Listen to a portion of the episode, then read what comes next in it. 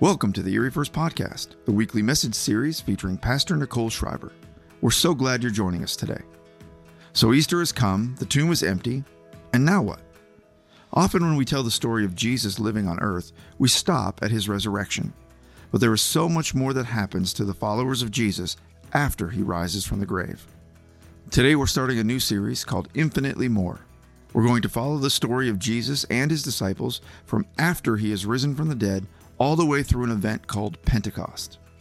We're going to discover that it's after the tomb that our lives are truly transformed. So let's kick off our new series. Here's Pastor Nicole. I was on a Zoom call this week with two pastor friends of mine from across the state.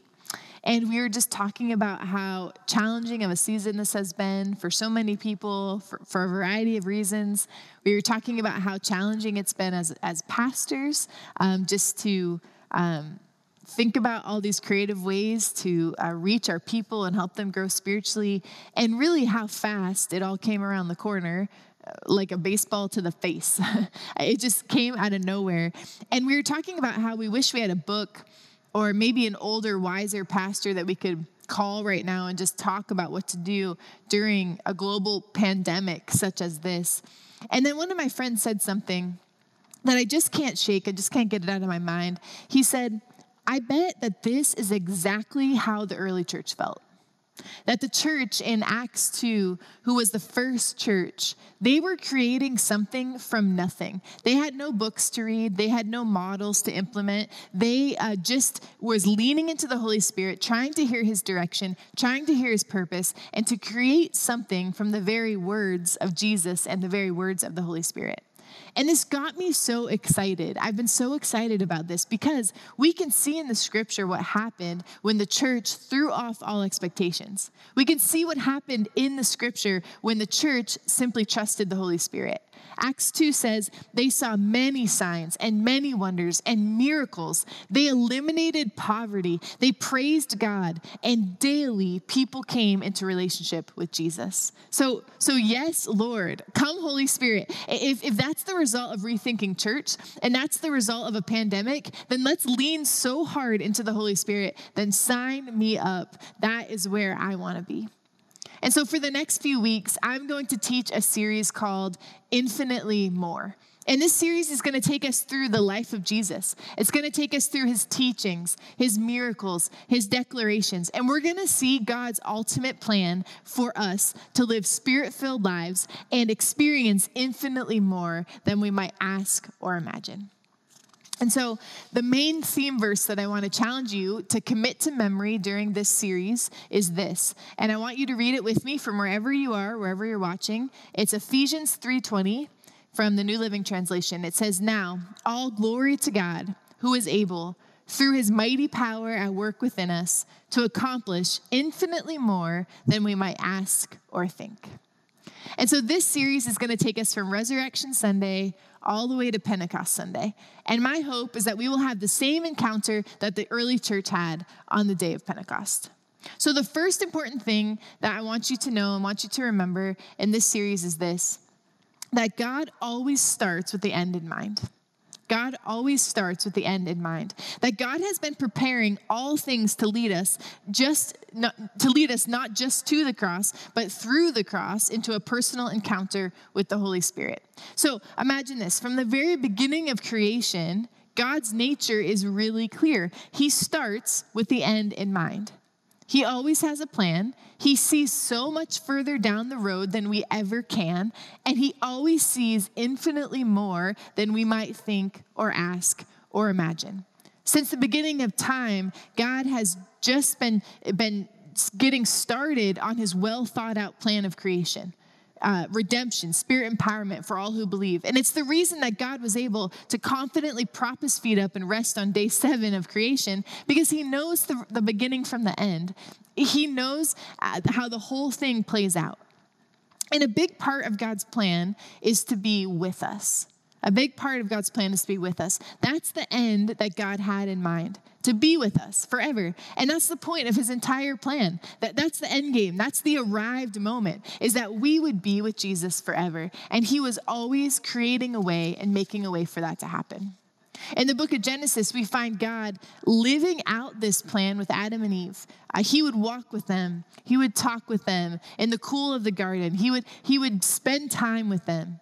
And it seemed like the perfect plan. It was total access to God. It, it, was this perfect idea that, that we can have full access to our Father. And it was the perfect setup for the first humans. Uh, but because of one single selfish act, sin was birthed into the world, and this perfect plan was no more. And I'm thankful that we serve a God who had a plan to deal with the broken plan. I'm thankful that we serve a God who saw down the road far enough that he knew that he would have to make a plan for the plan. And the truth is that God had a plan to deal with sin even before it happened. His plan was to send his one and only son to die on a cross for us. And so, the second most important thing I want you to learn today is this that God's plan leads us to the cross. That God's plan leads us to the cross. Now, God had a plan. He had a plan to crush the power and the penalty of sin from the very beginning. And it's important to remember that Jesus was at the foundation of the world and he was more than prepared to come as our Savior. The cross wasn't a knee jerk reaction to sin, it was a rescue that had been planned from the beginning. The Old Testament continually shows us pictures of God's great plan to redeem mankind through Christ's sacrifice. Uh, we call these typologies, and I want to just show you some examples.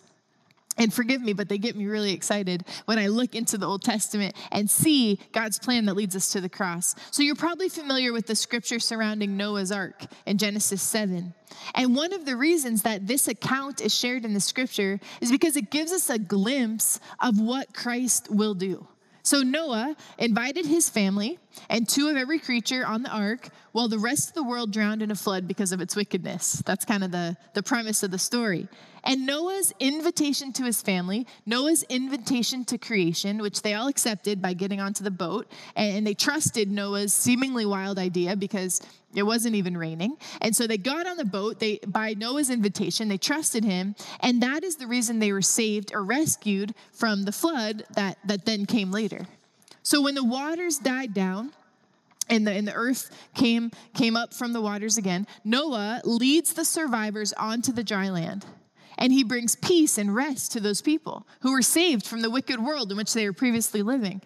And this is a type, this is an example. It's a small look at what our Savior, Jesus Christ, will do. Jesus invites us to trust him, even when we can't see the flood, even when we can't see everything around us. He invites us to trust him, and when he rescues us and he helps us escape certain death and spiritual destruction. Do you see how those two those two things are linked? Those two examples. Noah's ark is actually a foreshadowing of what Jesus will eventually come and do for us thousands of years later. All right, let me tell you another one. I'm glad you asked. Uh, Abraham in Genesis 22. He was a foreigner to a new land. He left everything he knew because God asked him to. Now, this is, again, it's a hint. Though through Abraham's life of what Jesus would eventually do, Jesus left heaven, came to a place that wasn't his home because God sent him to us. He left everything he knew, just like Abraham, and he came to a place that he didn't, it was foreign to him because God sent him. And then Abraham was tested and he was told to sacrifice his son Isaac. Now, does that sound familiar? In this account in Genesis, Isaac carried his own wood to the place where he would offer to lay down his own life and be sacrificed by the hand of his father Abraham. Now, again, we see this foreshadowing. It's a hint that later Jesus would do the same thing, that he would carry his own wood, his own cross, to a place where he then would eventually lay down his very life for us. And so these Old Testament scriptures are revealing bit by bit the message of the cross. It's like it's like the most masterful film you've ever seen, where it all ties back together in the end, and the whole story makes perfect sense when you're looking back at it. And you're just sitting there going, wow, wow, I didn't see that at first. But now, when I see the whole story, looking back, I see how it's all tied together. Now, there are so many more types of Christ. The Old Testament is so full of moments that are pointing all of humanity to the cross. I'll just give you a few more. The story of Joseph is pointing to Jesus in that Joseph suffered. He was hated by his own brothers, but when Joseph was given a position of authority, he when he could have retaliated, he could have he could have acted the same way his brothers acted to him. He instead was generous and gracious to those that hurt him, to those that took advantage of him. And in his generosity and in his graciousness, he he extended extended provision and he extended forgiveness. And doesn't that sound just like Jesus? Jesus, the, the greater Joseph, they say, they call it, who serves at the right hand of God the King, he extends forgiveness and provision to those of us who have betrayed him. And he uses his power to save us in loving reconciliation. Even though he could retaliate, but he doesn't, he offers us this just insane amount of grace to us, just like Joseph did to his brothers. In Exodus 12, we see the account of the Passover, and the people smeared lamb's blood on the doorposts of their homes to be protected from the angel of death. And this is pointing to the cross where Jesus, the perfect lamb, whose blood would be shed for each of us, would protect us from spiritual death forever. David showed us what Jesus would be like when he slayed the giants. You might remember that story of David and the giants because Jesus, the greater David, defeated Satan, sin, and death, and all the giants that we face as we go through this life. Jonah spent three days in the belly of a fish Three days and the same amount of time Jesus spent in the grave. And then Jonah was able to bring the redeeming message to the city of Nineveh. But Jesus is so much greater, and he brings salvation to all mankind, past, present, and future. So, as you read the Old Testament, I want to challenge you to read it through the lens of the cross, uh, to think about how each character, each account each thing that you read in the scripture could be pointing to the cross of Jesus because the entire revelation of who God is is pointing us to this moment, to this moment in history where Jesus dies on the cross for us. Every activity, every expression in the Old Testament was preparation. It was preparation. Remember, God had the end in mind. He, he is not scrambling to put together a plan. He, he, is not, he, he is not worried about putting the pieces together and hoping it works out. God is preparing all of humanity to be led to the cross where Jesus would ultimately fulfill his purpose for you and for me. Now, John the Baptist in the New Testament, he had the honor of introducing Jesus and God's plan into the New Testament. And I want to look at this together today. In John 1, uh, verses 29 through 31. Let me just read verse 29 to start. It says, The next day, John saw Jesus coming toward him and said, Look, the Lamb of God who takes away the sin of the world. Now, when you think about this, this probably wasn't a very popular thing to yell out to a crowd of Jewish people, okay? Because they uh, probably just the night before, or maybe earlier that day, they were literally sacrificing lambs for their own sin. And so to point to a human being and say, that is a lamb to be sacrificed. That is the sacrificial lamb. Uh, that would have been very confusing, a bit shocking, perhaps even gruesome and rude. Uh, that, that, that John the Baptist was saying, Look, there's Jesus. That's the Lamb of God, uh, just like we sacrifice. But John was blurting out what the Spirit of God was telling him. John was blurting out, he couldn't keep it in. He was saying, Jesus, this is the Lamb not just a lamb to be sacrificed, but this is the one who will be our substitute.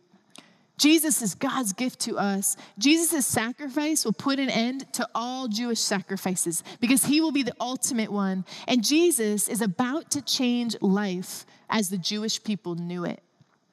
And isn't that what he's still doing today? When we encounter Jesus as our Savior, it changes our life as we know it. It changes how we think, how we act, how, we feel, how we plan. It changes our preparation for our days. I love John's first word here in verse 29. He says, Look, or some translations say, Behold. It's a command to look at Jesus. Now, John doesn't say, uh, Look at your good works, they'll save you. Uh, look at your religious rituals. They will put you in good with God. Or look at your religious heritage or, or look at your church attendance. He doesn't say any of that. He says, Look to the Lamb of God.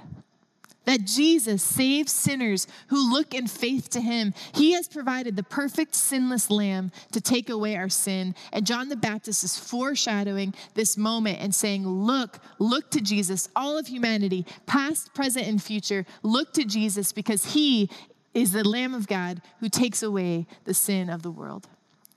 So, verse 30 in that passage says, uh, John is still talking. He says, He is the one I was talking about when I said, A man is coming after me who is far greater than I am, for he existed long before me. I did not recognize him as the Messiah, but I have been baptizing with water so that he might be revealed to Israel. So, what John is doing here is he's piecing together just another part of the plan. He, he he's running a thread uh, from one part of the story to the next. And he's saying, Look, I was here to baptize people in water, but Jesus is coming, has now come, and he's going to do something even greater than what I've been able to do. And God's plan that leads us to the cross is where our relationship can be restored to him.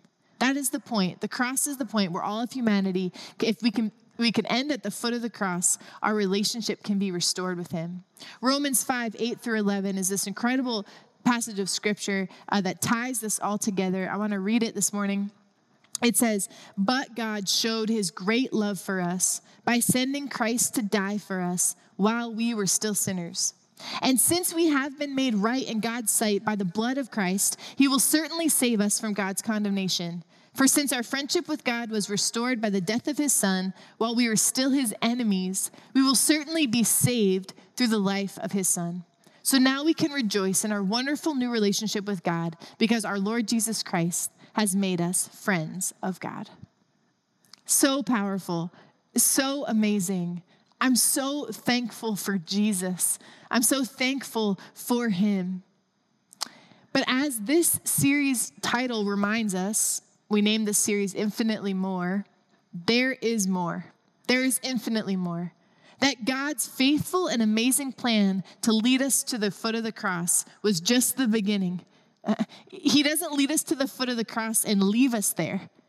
God's plan leads us through the cross. God's plan leads us through the cross. So I want to continue with John the Baptist. He continues on in John 1, uh, verses 33 and 34, and he says, I didn't know he was the one, but when God sent me to baptize with water, he told me, The one on whom you see the Spirit descend and rest is the one who will baptize with the Holy Spirit. And I saw this happen to Jesus, so I testify that he is the chosen one of God. So what John is saying here is, is he had the ability and the authority to baptize people in water as a symbol of their decision to follow God. But Jesus, he can baptize us in the Holy Spirit. What man can do only in the natural, Jesus can do in the supernatural. And so Jesus promises the disciples it was to their advantage that he would go away uh, from the earth because the Holy Spirit would be sent to be with them. And that promise was fulfilled on the day of Pentecost when the Holy Spirit came upon the believers and, and gave them the power to bear witness to the risen Lord Jesus Christ. So, baptism, both in water and in the Holy Spirit, is this promise that as believers in Jesus, we can have abundant supply of the Holy Spirit to meet our every need. And again, we see the end in mind. We see the way that God was preparing the way for Jesus and all the believers as history unfolded. Because even before Jesus began his three and a half year ministry journey, he, his plan was to send you and me the Holy Spirit. he already had that in place we might ask, well, well, Jesus, what will we do without you when you leave here? What's the plan? And, and, and God, knowing the end in mind, already knew that this is what would happen that he would send the holy spirit to be our helper to be our advocate to live with us to help us live differently and to help us not just get us to the cross but to get us through the cross to get us beyond the cross his journey to the cross and through the cross was far more than just getting us to heaven his plan is to empower us to accomplish infinitely more than we might ever think or ask or imagine. And so later, we see John the Baptist, and, and he uh, had all this incredible interaction with Jesus. He was the one who could testify. He is the chosen one of God. He says that in verse 34. Uh, but John the Baptist later in his life was imprisoned. And the scripture tells us that he began to doubt Jesus.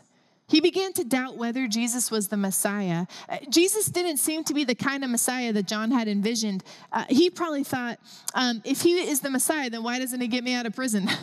Uh, why, why doesn't he judge the wicked Herod for his sin? Why am I the one behind bars and, and he's the one that's, that has the freedom?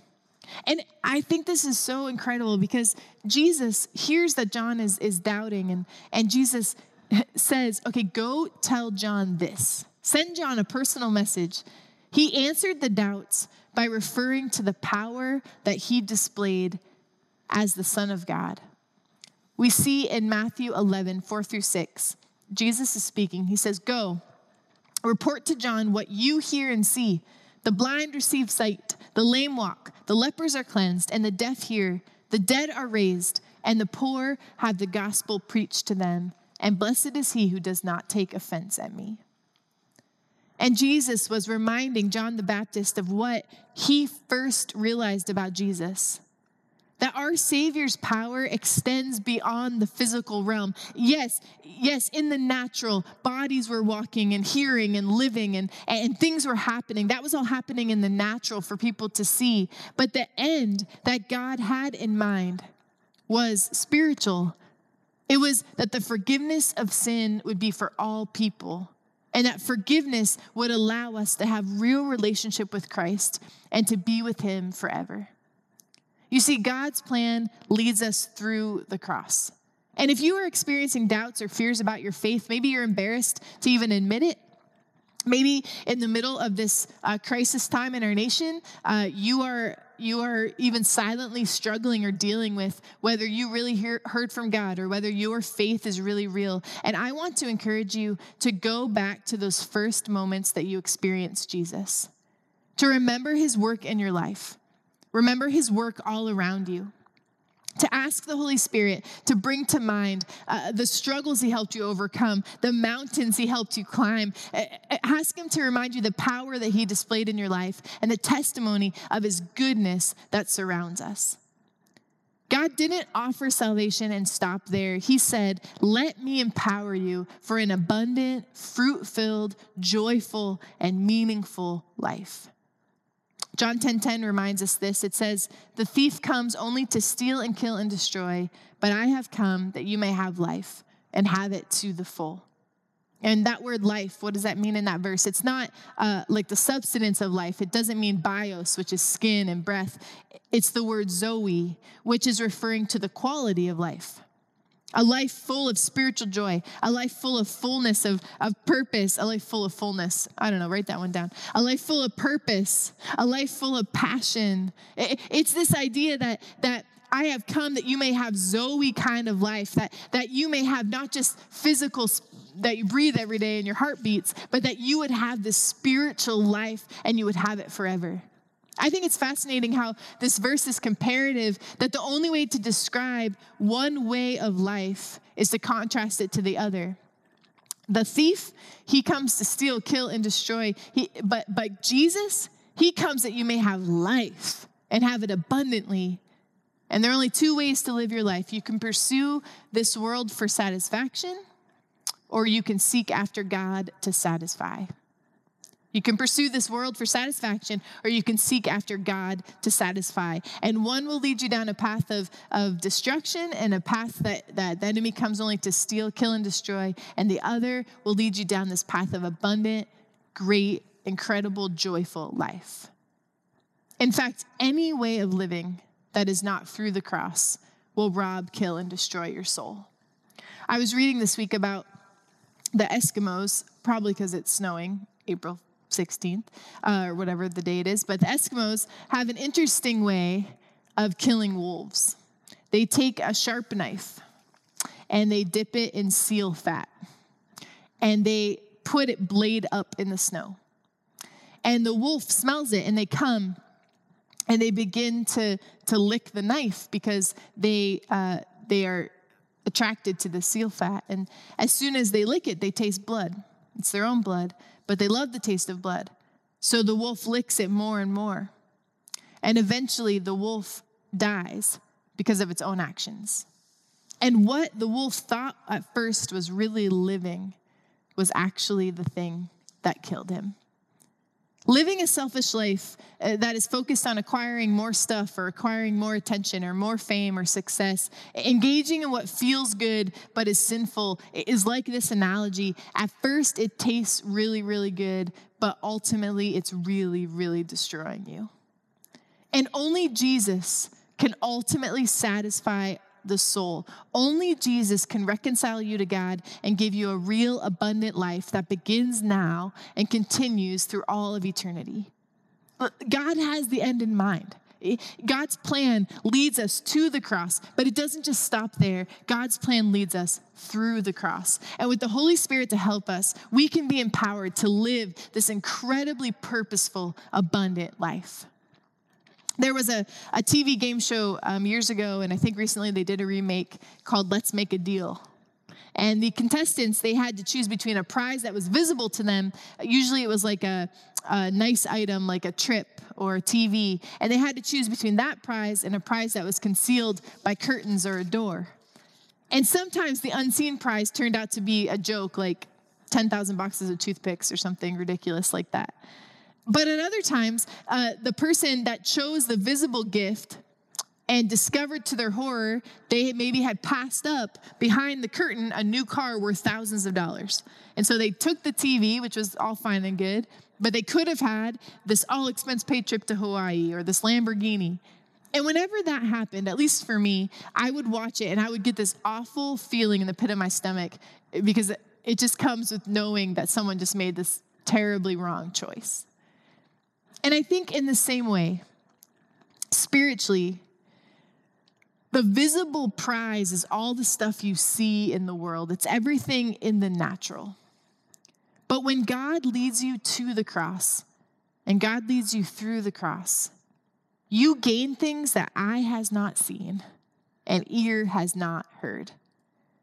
Everything that's behind the curtain in this spiritual game that we play is so much bigger. In fact, the scripture says, things which have not entered into the heart of man because they are so good and they're so vast and they're so beautiful. That's what is behind the curtain. That's what is behind this decision. That when we choose an abundant, fruitful life following Jesus, the end will never be the booby prize behind the curtain. We will experience all that God has prepared for us, all that God has prepared for those who love Him. So I want to pray today I want to pray together. So, wherever you are, if you just bow your head. Jesus, I am so thankful for your plan. I'm so thankful that uh, you had a plan that had a plan, that had a plan, that had a plan, that you were never puzzled, that you were never scratching your head wondering what to do, God, that before the beginning of time, before there was even sin, you had a plan to deal with the sin. And we are so thankful that you make a way and that your way always points us to the cross. That your way doesn't leave us there, that your way points us through the cross, and that the Holy Spirit of God comes to live and dwell with us and be part of our decisions and our thinking and our feeling and our community and our households. And God, that if we open the door to you, that you will come rushing in. We love you, and we thank you so much that you have infinitely more than we can ask, think, or imagine for us. And God, it's in your strong name I pray. Amen. Today, I just want you to take a few minutes and talk with the people that you watch this message with today. Or maybe you want to text a friend or, or message someone. Uh, but I'm going to give you two challenge steps. Now, don't skip this part, it's homework and there will be a test. So I want you to grow deeper in this season. God doesn't waste any moments. Uh, so make sure that in this time that maybe you're uh, have a little different rhythm or a different pace of your life, that you do not miss out on what God wants to grow in you. Um, so I'm going to put these two questions on the screen I want you to think about and talk about. Number one, choose an Old Testament scripture and read it out loud together. Discuss ways that it points to the cross. If you need some examples, check out Joseph, Jonah, Abraham, Moses. Passover, Adam, or David? Number two, share with someone in what ways has your life been more full and abundant, like John 10:10 10, 10 talks about, as you have trusted Jesus? Have an awesome week. I love you and I miss you. Thank you for listening to the Erie First Podcast. If you like this podcast, please give us a rating and a review at Apple Podcasts. You can find all our series videos and podcasts at eriefirst.org, along with all our latest news, announcements, and information. Thanks again for joining us. We'll see you next time.